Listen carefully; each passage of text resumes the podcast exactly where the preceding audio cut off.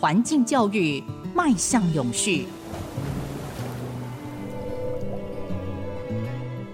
邀您一起看见台湾之后。听众朋友您好，欢迎收听《看见台湾之后》节目，我是主持人李诗昂。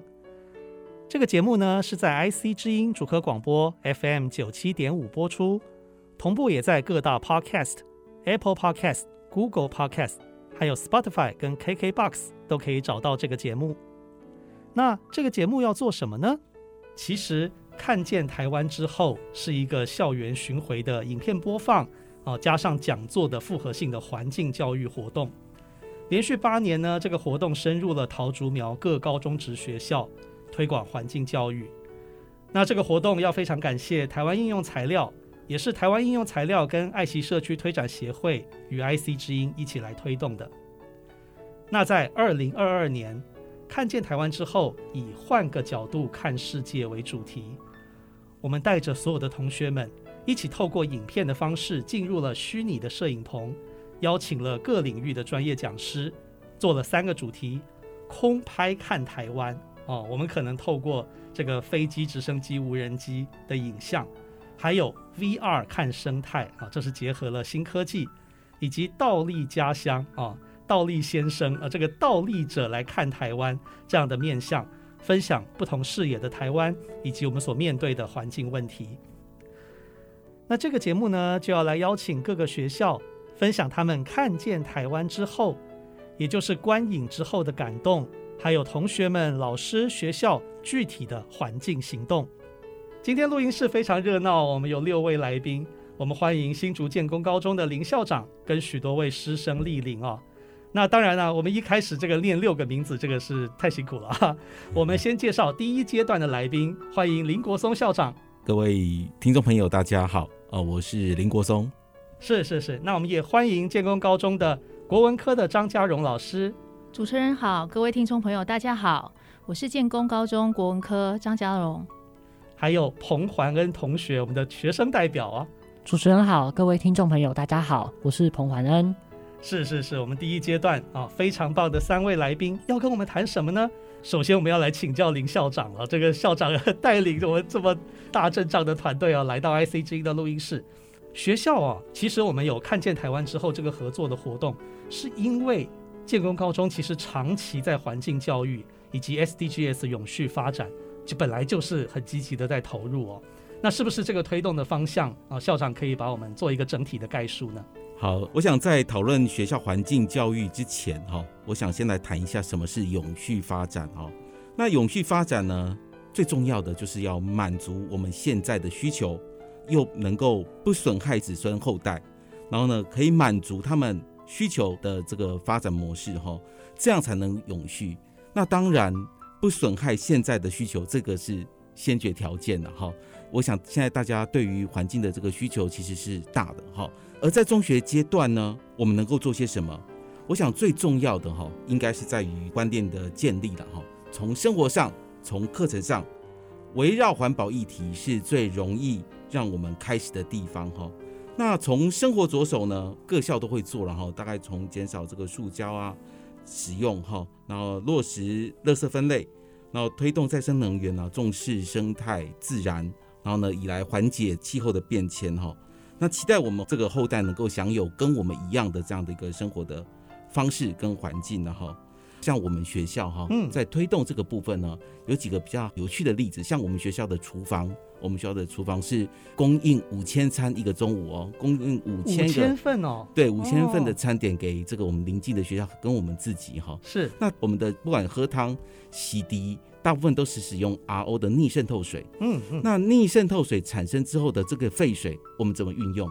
绝大多数大概都会排放掉哈。但是我们学校呢，利用这个 RO 的废水用来冲厕，用来浇灌。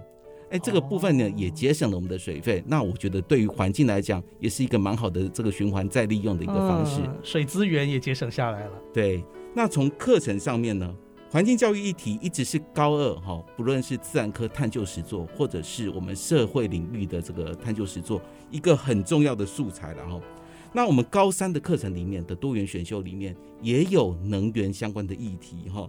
那这个课程原本是要跟清华大学一起合作，那我们其实参加了这个永续能源跨域的应用人才培育计划。嗯嗯，哈，就希望说清华大学跟我们学校能够有一个环保议题、能源议题上的一个合作。那可惜这个计划因为清华大学它准备不及。所以我们没办法走下去，但是我们学校的课程是继续的哈，放在高三的这个多元选修的课程里面哈。那我觉得这个是哈，我们学校不管在这个从课程上面，在探究实作上面，或者是多元选修课程上面呢，都对环境的这个保护议题都有相当的投入。然后，那我们学校的这个弹性课程里面呢，因为呃环保议题一直是很好的素材，所以呢我们。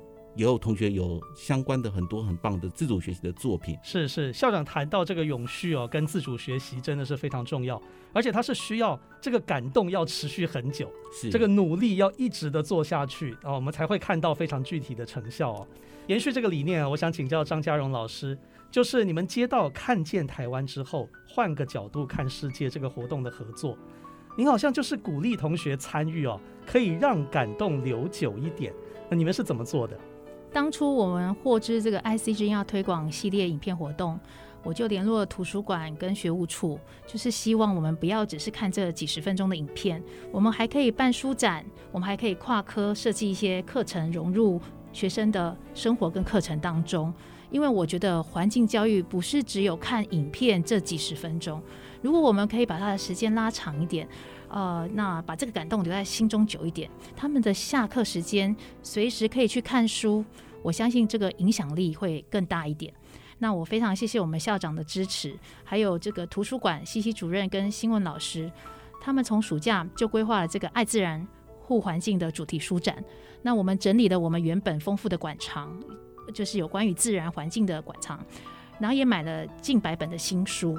那我真的非常感谢，就是我们学校真的很多的人力资源都投注在希望孩子可以更能够了解环境教育这一块。是啊，志昂本人哦有去参观过建工高中非常漂亮的图书馆，是是是，设计的非常好。而而且我也觉得张老师这个建议真的很棒，就是说不是只有观影的几十分钟，而是可以透过跟图书馆的连接，让这个环境教育的感动延续哦。尤其在这个贵校图书馆。非常 fashion 啊，很现代，然后又有很有文艺气息的一个环境里面，我相信同学可以更有感受哦。好，哎，那我们今天学生代表，我们第一阶段也有来啊，桓恩啊，我想请教你，就是你在这一次看见台湾之后的观影经验当中，你有哪些的感动呢？啊，我记得我有听说，好像是倒立先生的一张照片打动了你，对吗？哎，没错。我在倒立先生所拍摄的众多照片里面，最让我感动的就是背景是大山脉的照片。因为台湾自古以山为本，岛上有三分之二以上都是三千公尺或是很高的高山。然后我觉得大自然给予我们那么好的环境，我们也必须要去思考一些作为，要怎么保护这些高山，然后让环境永续发展，甚至让后代的子子孙孙都能够在这片土地上生活。是是，听众朋友有没有听到桓恩的分享啊？诶，这么有一个文艺气息的分享来回应一个严肃的环境议题，这到底是怎么办到的啊？我们下一段节目还要继续的来深入，就是其实在建功高中是推动了非常深入的自然阅读与写作相关的经验，包括看见台湾之后的活动，包括活动后续的延伸，甚至前前后后都做了许多的努力。那下一段节目，我们就继续深入来谈。看见台湾之后，我们待会儿回来。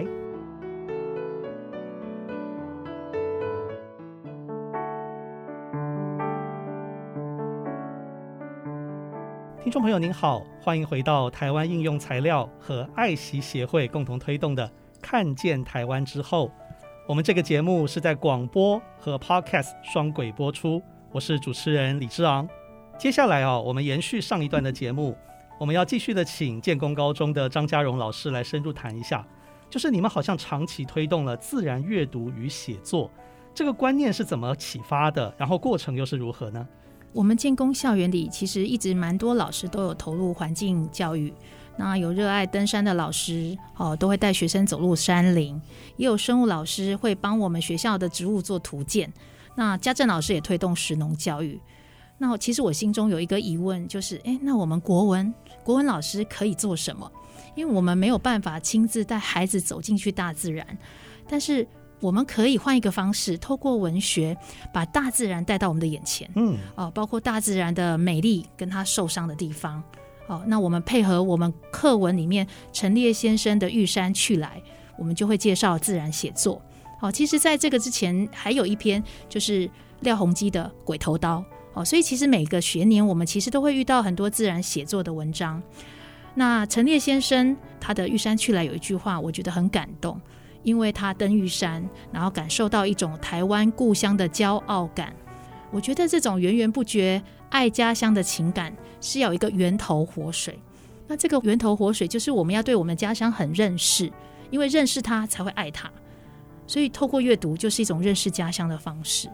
那我就是在这一个月的期间，哈，自然写作阅读期间，我们除了看道立先生的影片，写一些心得跟感动，那我们也利用课堂走进去图书馆，好，让孩子去找他们有兴趣的爱护环境的书籍阅读，嗯，让他们有找到一些解决问题、环境问题的方法。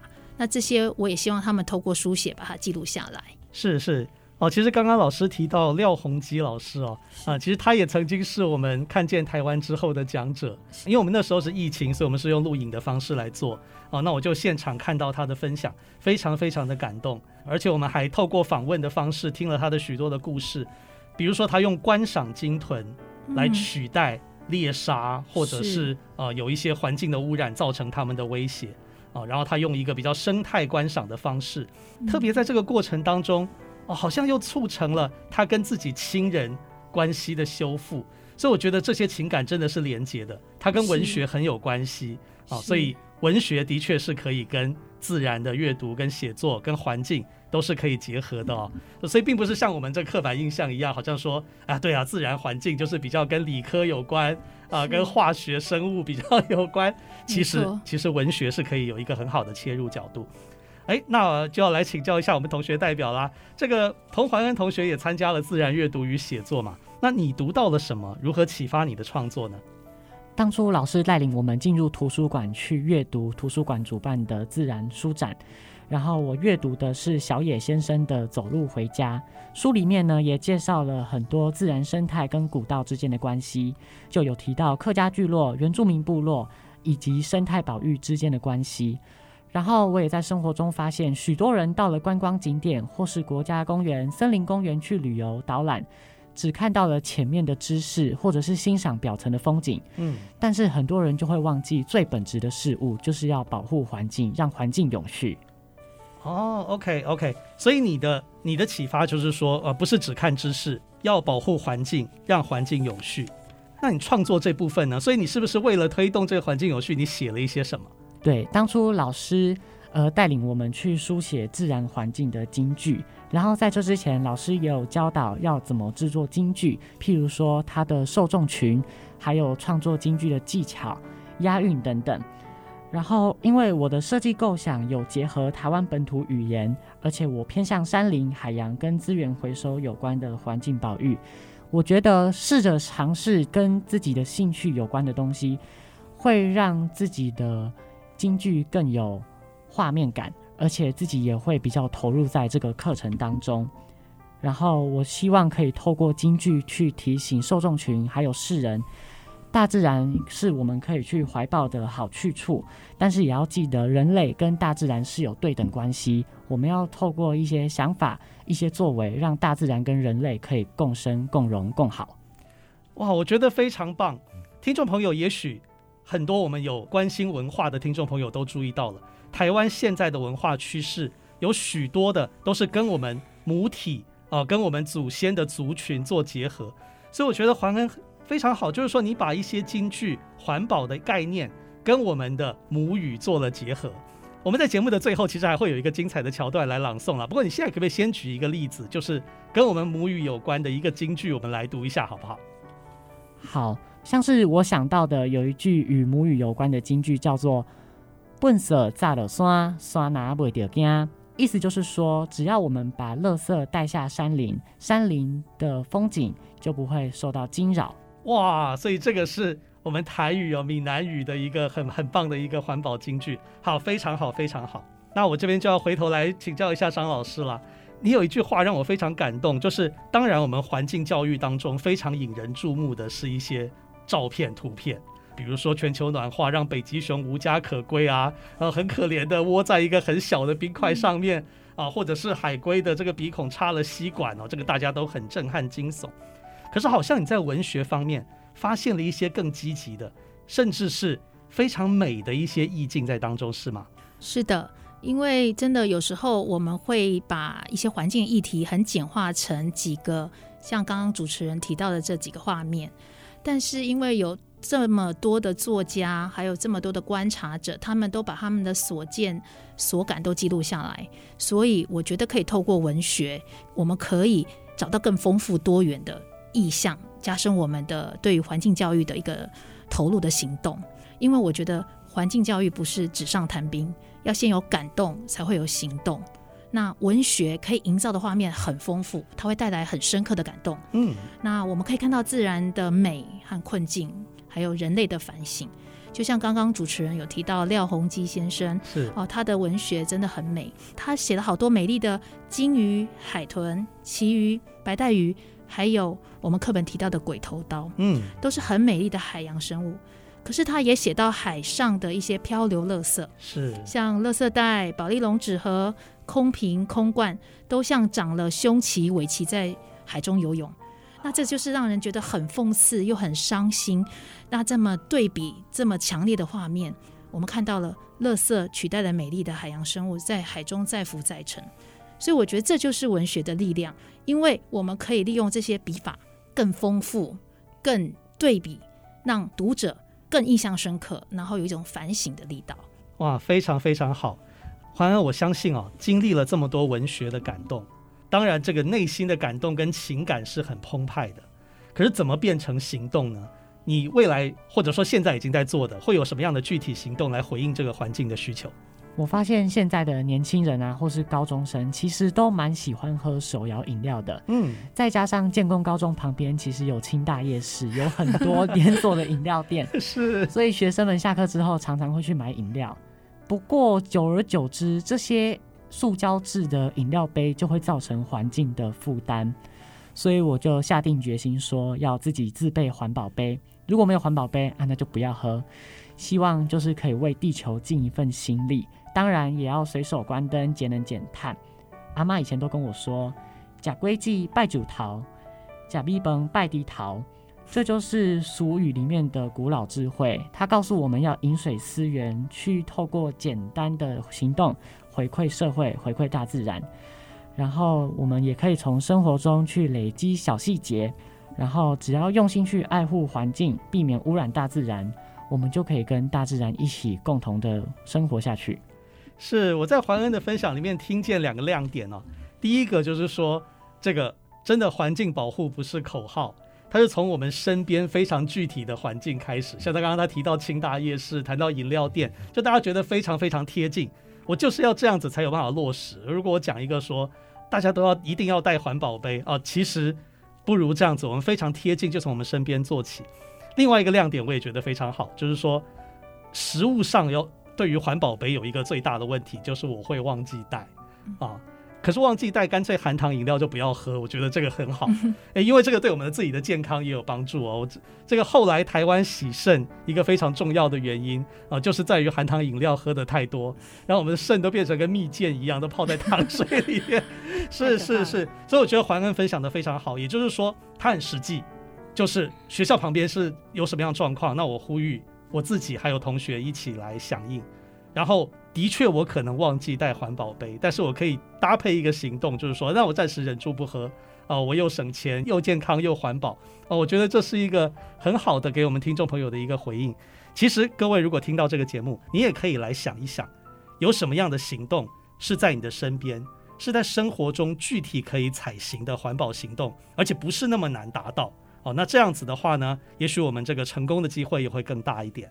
啊，那要非常谢谢校长，谢谢张老师、彭同学。那我们等一下呢，还有下一阶段建工高中非常有创意的另外一个环保行动和看见台湾之后的结合，到底是什么呢？我们待会儿回来。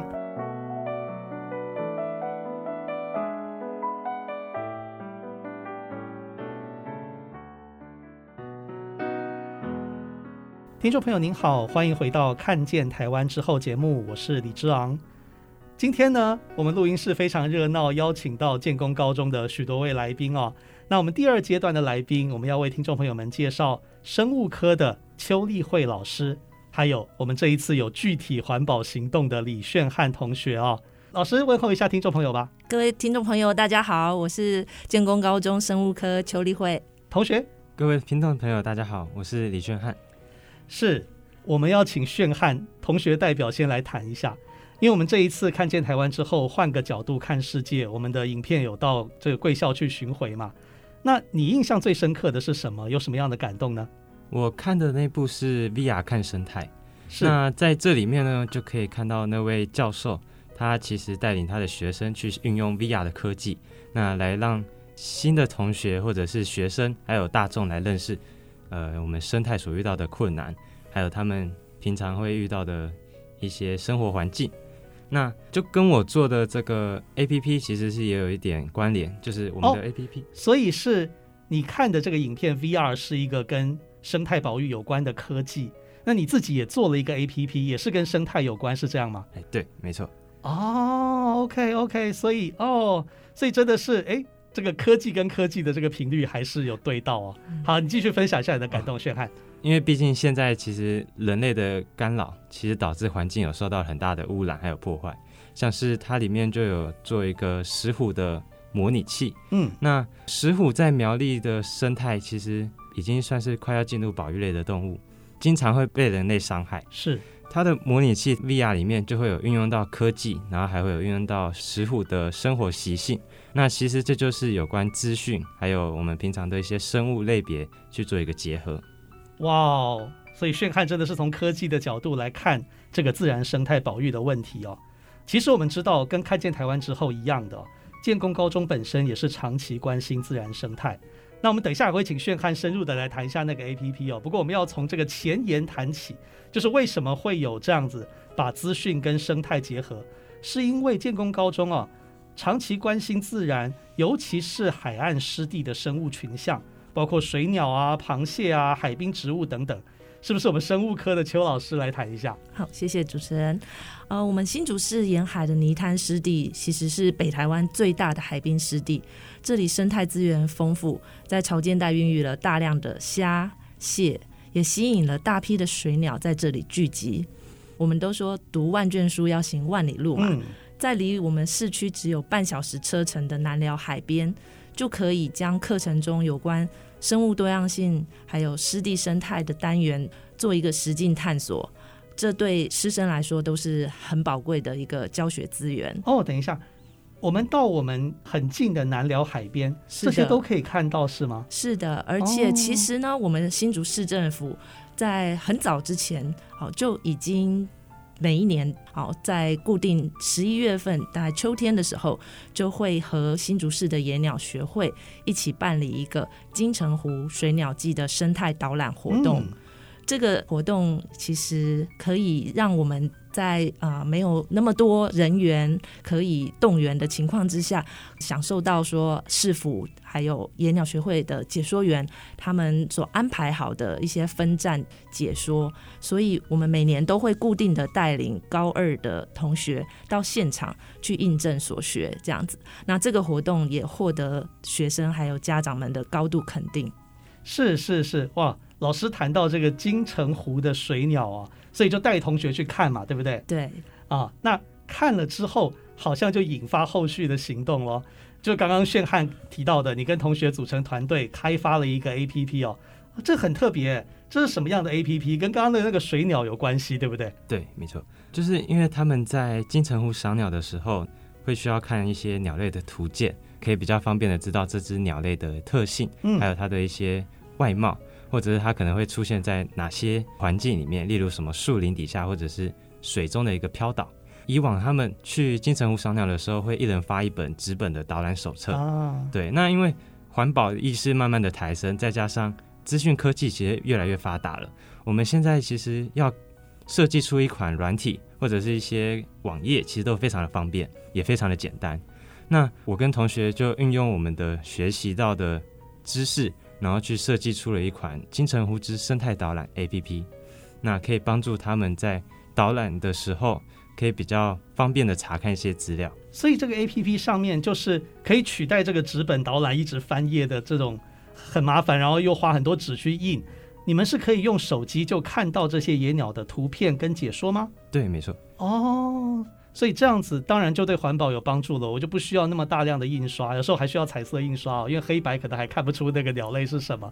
但是现在透过手机就可以达到这一点。对，因为毕竟像他们之前印黑白的时候，其实大部分都是那种手绘的鸟类图鉴的图，嗯，那其实就比较没办法看到它鸟类背后它常会出现的一些环境。那我们在实地去探访的时候，我们就比较难以去找到我们想要找的这只鸟类。或者是比较可以知道它在真实情况中会是怎样子呈现哦，对对对，如果我是手绘的图，我可能只有那个鸟的形状；但是如果说我有手机 APP 自然的照片啊，我连它的颜色，我连它背后的背景，它出现在什么样的地方啊，我都能够有所概念。然后这样的确是更有助于大家去认识我们的生态哦。好，那这个要请生物科的老师来品鉴一下了，就是说这个 APP 是一个资讯的产品。那可是它要落实到实际的这个生态导览上面，呃，那你你觉得它的功能怎么样呢？或者是说从生物的角度怎么看这件事情？以往我们在出发之前，其实都会先透过生物的课堂，然后以简报的方式，先带领同学去认识环境，还有做一些装备说明啊，还有生物群像的观察要领，这些都会先让同学在室内课程当中先有一个先备的。知识，嗯，那当然，呃，主办单位其实也很用心啦，每一年在现场都会去发一些闯关卡，还有一些彩色的折页，我相信那也所费不资啊，也有帮助。对，让同学在每个分站点可以有一些完成的那种程序感。但是因为基于课程啊，所以我还是会去设计一本携带的观察手册。那我分享一下，那以前每次到那个。提防上面的时候，解说员就会说：“哎，来，同学，你们老师学习单上面啊，有呃要你们写什么植物啊，还是写什么鸟？”然后结果我的学生就是从包包里面拿出一本学习手册，嗯嗯嗯、然后他们会手忙脚乱啦，有一点点 对，因为又要顾着拍照，然后又要呃听，然后又要写，对，所以其实我自己也是在思考，就像刚刚宣汉讲的。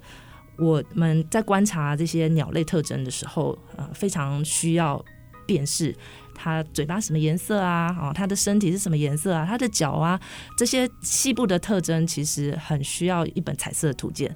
但老实说，一本彩色的图鉴其实所费不赀。嗯，好，那就算是市府免费赠送的那些折页，其实也都有限。对对，所以我就想到说，如果现在大家手机其实已经啊，人手一机是，而且几乎也都可以上网。如果让同学直接用手机就可以去查询，其实就可以省掉很多印刷的费用。嗯，而且当场他也不会那么的手忙脚乱。对，哇哇，所以这个是从实物经验的痛点啊出来的一个创意哦。好，那我这边要问到关键的问题了，因为我们知道不只是学校要去学生态的观察。一般民众，我们也常常到南寮去玩啊，嗯，哦，我们可能也会想要看看水鸟啊，拿个望远镜啊，嗯、尤其我们新竹的生育率这么高，啊，带着小朋友去看一看，嗯、哦，也想要知道这些生物啊长什么样子，哦，家长可以带他们认识，有没有这种机会？现在这个 app 是只有同学可以下载，还是说你们真的是公开的，让大家都有机会来使用？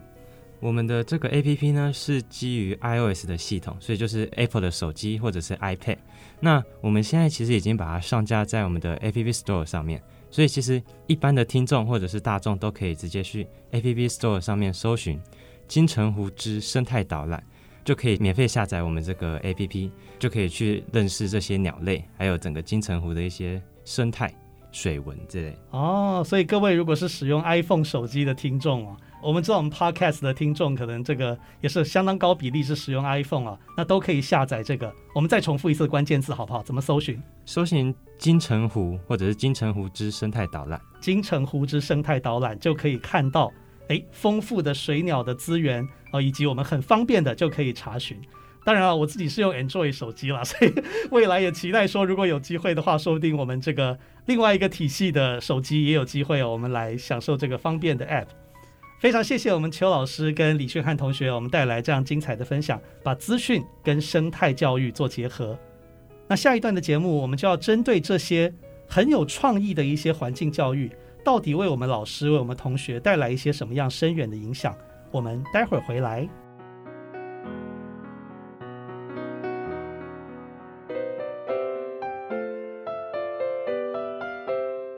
欢迎回到《看见台湾之后》节目，我是李之昂。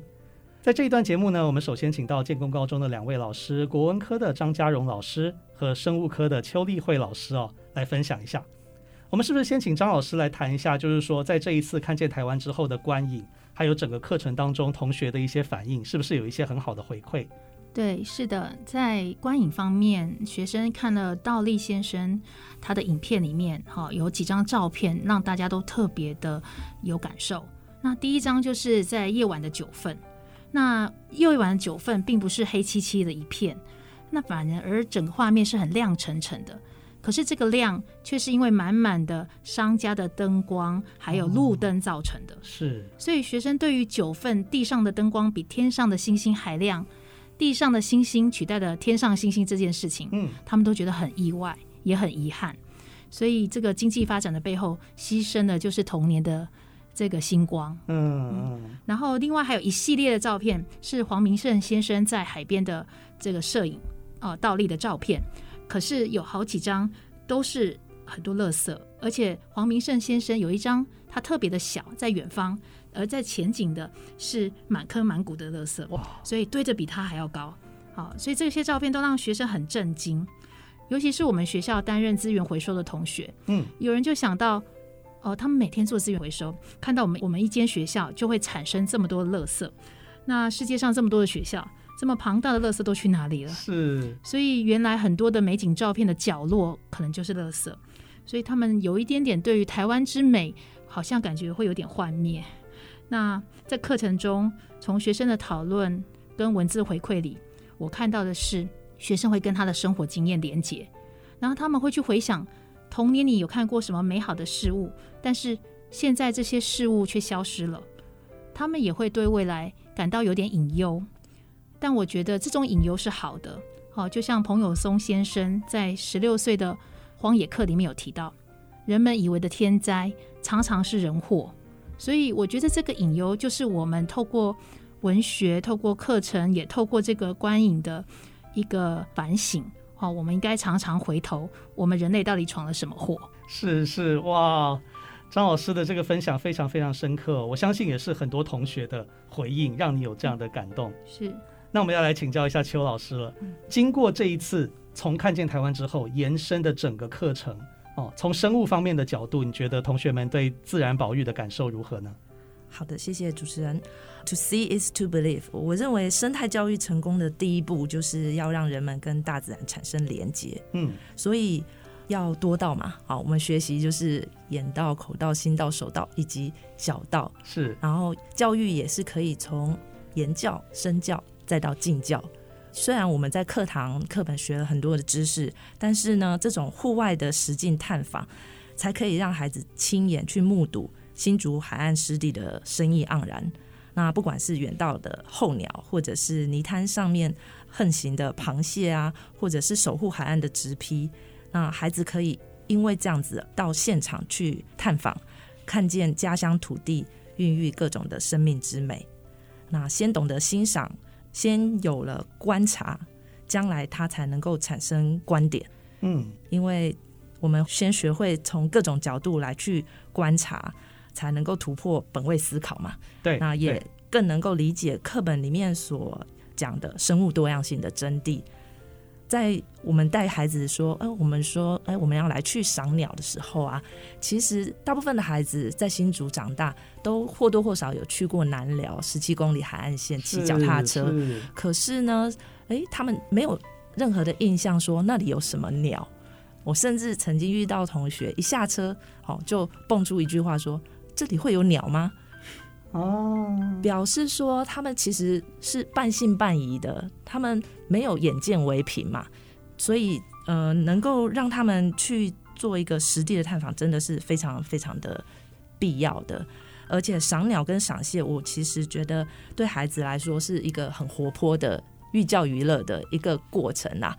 就是透过望远镜去观察远处沙洲上面的动物，它本身其实就有一种发现的惊喜跟成就。嗯，嗯，有一点类似像宝可梦在抓宝的这个过程。哦、对，所以其实透过这样子的体验，他们会想要再更亲近大自然。是说，哇，这里真的会有鸟哎、欸，哇，我们这边真的很丰富的、很热闹的，甚至有些孩子他本来从来没有去注意海边会有什么特别的植物。如果说只是死背课本上面的知识应付考试的话，嗯嗯，对，那大家可能就只会想到说，嗯，河口好，红树林，对，这是很很普遍的一个认知。但是为什么新竹市政府却要疏伐这里的红树林呢？红树林不是要保护保护生态，呃呃，保护海岸的吗？但是背后其实还关系到，其实红树林其实是原本生长在河口的，嗯，那但是香山湿地的海滩其实是一个沙地哦。当红树林在这个沙地上蔓延生长的时候，它其实是会改变我们的土质，然后让本来生活在上面的招潮蟹数量就减少了。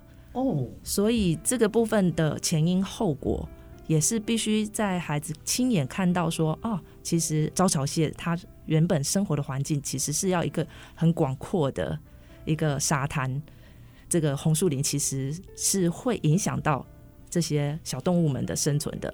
那不只是螃蟹不见了，可能连同其他的水鸟也都减少了。这些的因果关系，如果能够在现场去做一个说明。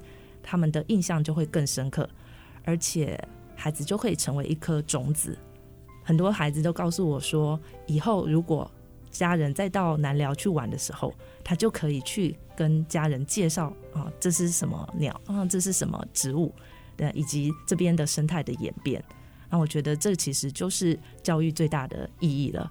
哇，很谢谢邱老师的分享哦，我们真的是从来没有想过。我们都觉得红树林一定要保护啊，可是有些地方没想到红树林这过度的生长也会影响到当地的生态与生物多样性哦。那我接下来就要来请教一下炫汉了，就是说你从生物的角度把生态跟资讯做了结合，那未来呢？未来有什么样的想法跟规划？首先，我要其实要先感谢我们学校在高一的自主学习课程的时候，就让我们去认识各种的专业领域。那可以让我们这些就算是读普通高中的人，也可以了解一些其他专业领域在做什么，方便我们大学去做规划。那也我也是因为从高一的自主学习课，才慢慢的发现自己其实对软体还有一些电机电子有极大的兴趣，才开始在进行这些的学习与探讨。那所以也才因此而去做了这个 APP 的专题。未来呢，其实应该也是会往电机电子软体的方向去就读大学。然后再来做就业，是谢谢炫汉啊，哎，那我们另外一个文学创作的我们的文艺青年哦，来桓恩，那你之后有些什么样的一些发展的想法？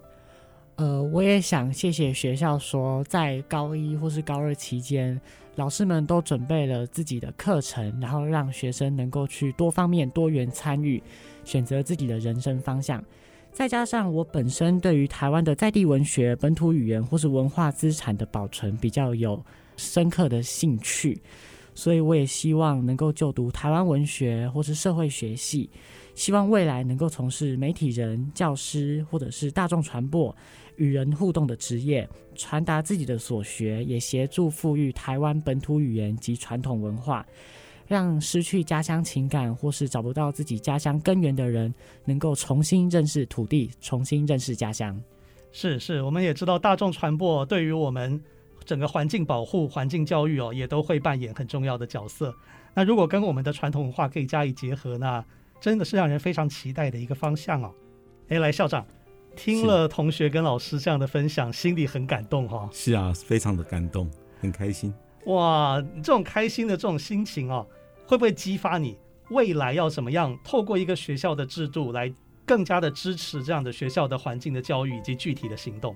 啊，谢谢主持人哈。我想分享一个我们高二的同学哈，在社会科的探究实作里面的一个成果，来跟大家做说明跟报告哈。同学们呢，其实观察到每天学校啊在营养午餐的剩食，哈，然后呢，他们觉得说，如果这样的一个剩下的这个营养午餐，如果能够物尽其用，那该会有多好哈？嗯，嗯，所以同学们透过田野调查、访谈企业、学校、慈善机构这些过程哈，然后呢，设法排除一些困难哈，然后呢，增加这个呃诱因，然后呢，他们对于剩食的处理哈，制作了一个新的流程。也因为这样的一个过程呢，他们去参加了一个环保署他们办理的一个绿客松的一个竞赛，那获得绿行动创新卓越奖。哇，那我想这个是解决他们在生活上遇到的困难跟问题，然后呢，去找到一些方法来解决这个问题。不仅做了环保，而且在参赛的过程当中，同学们互相合作，这个思考。然后呢，去想想看怎么样如何去解决这个他们眼前的问题。我想收获最多的是同学哈。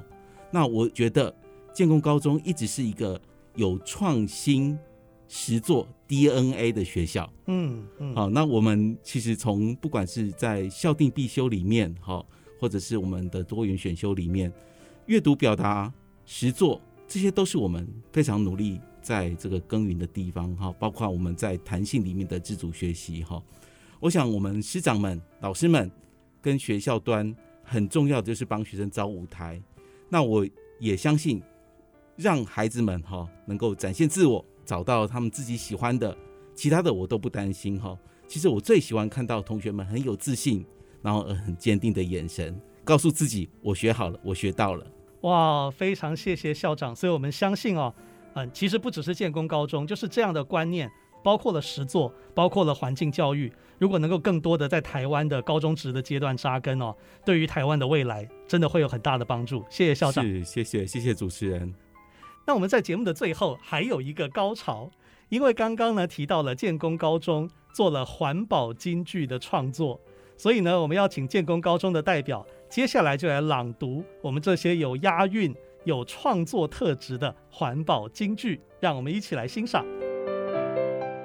我是彭环恩，我现在要来朗诵自己设计的客语金句：保护自然按规律，三公照面热跳出。意思就是说，只要能够按照规律的保护自然，那么太阳、山林就能够一直永续的留存下去。波夫慈然按规律，三公照面也跳出。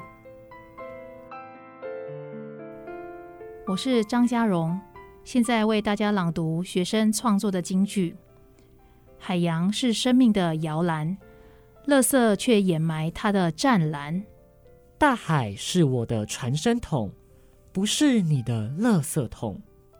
自然让人们灿烂，人们却如此野蛮。自带饮料杯，螃蟹有家规。生生并非不习。需要人人珍惜。还鱼儿湛蓝近海，许世界美好未来。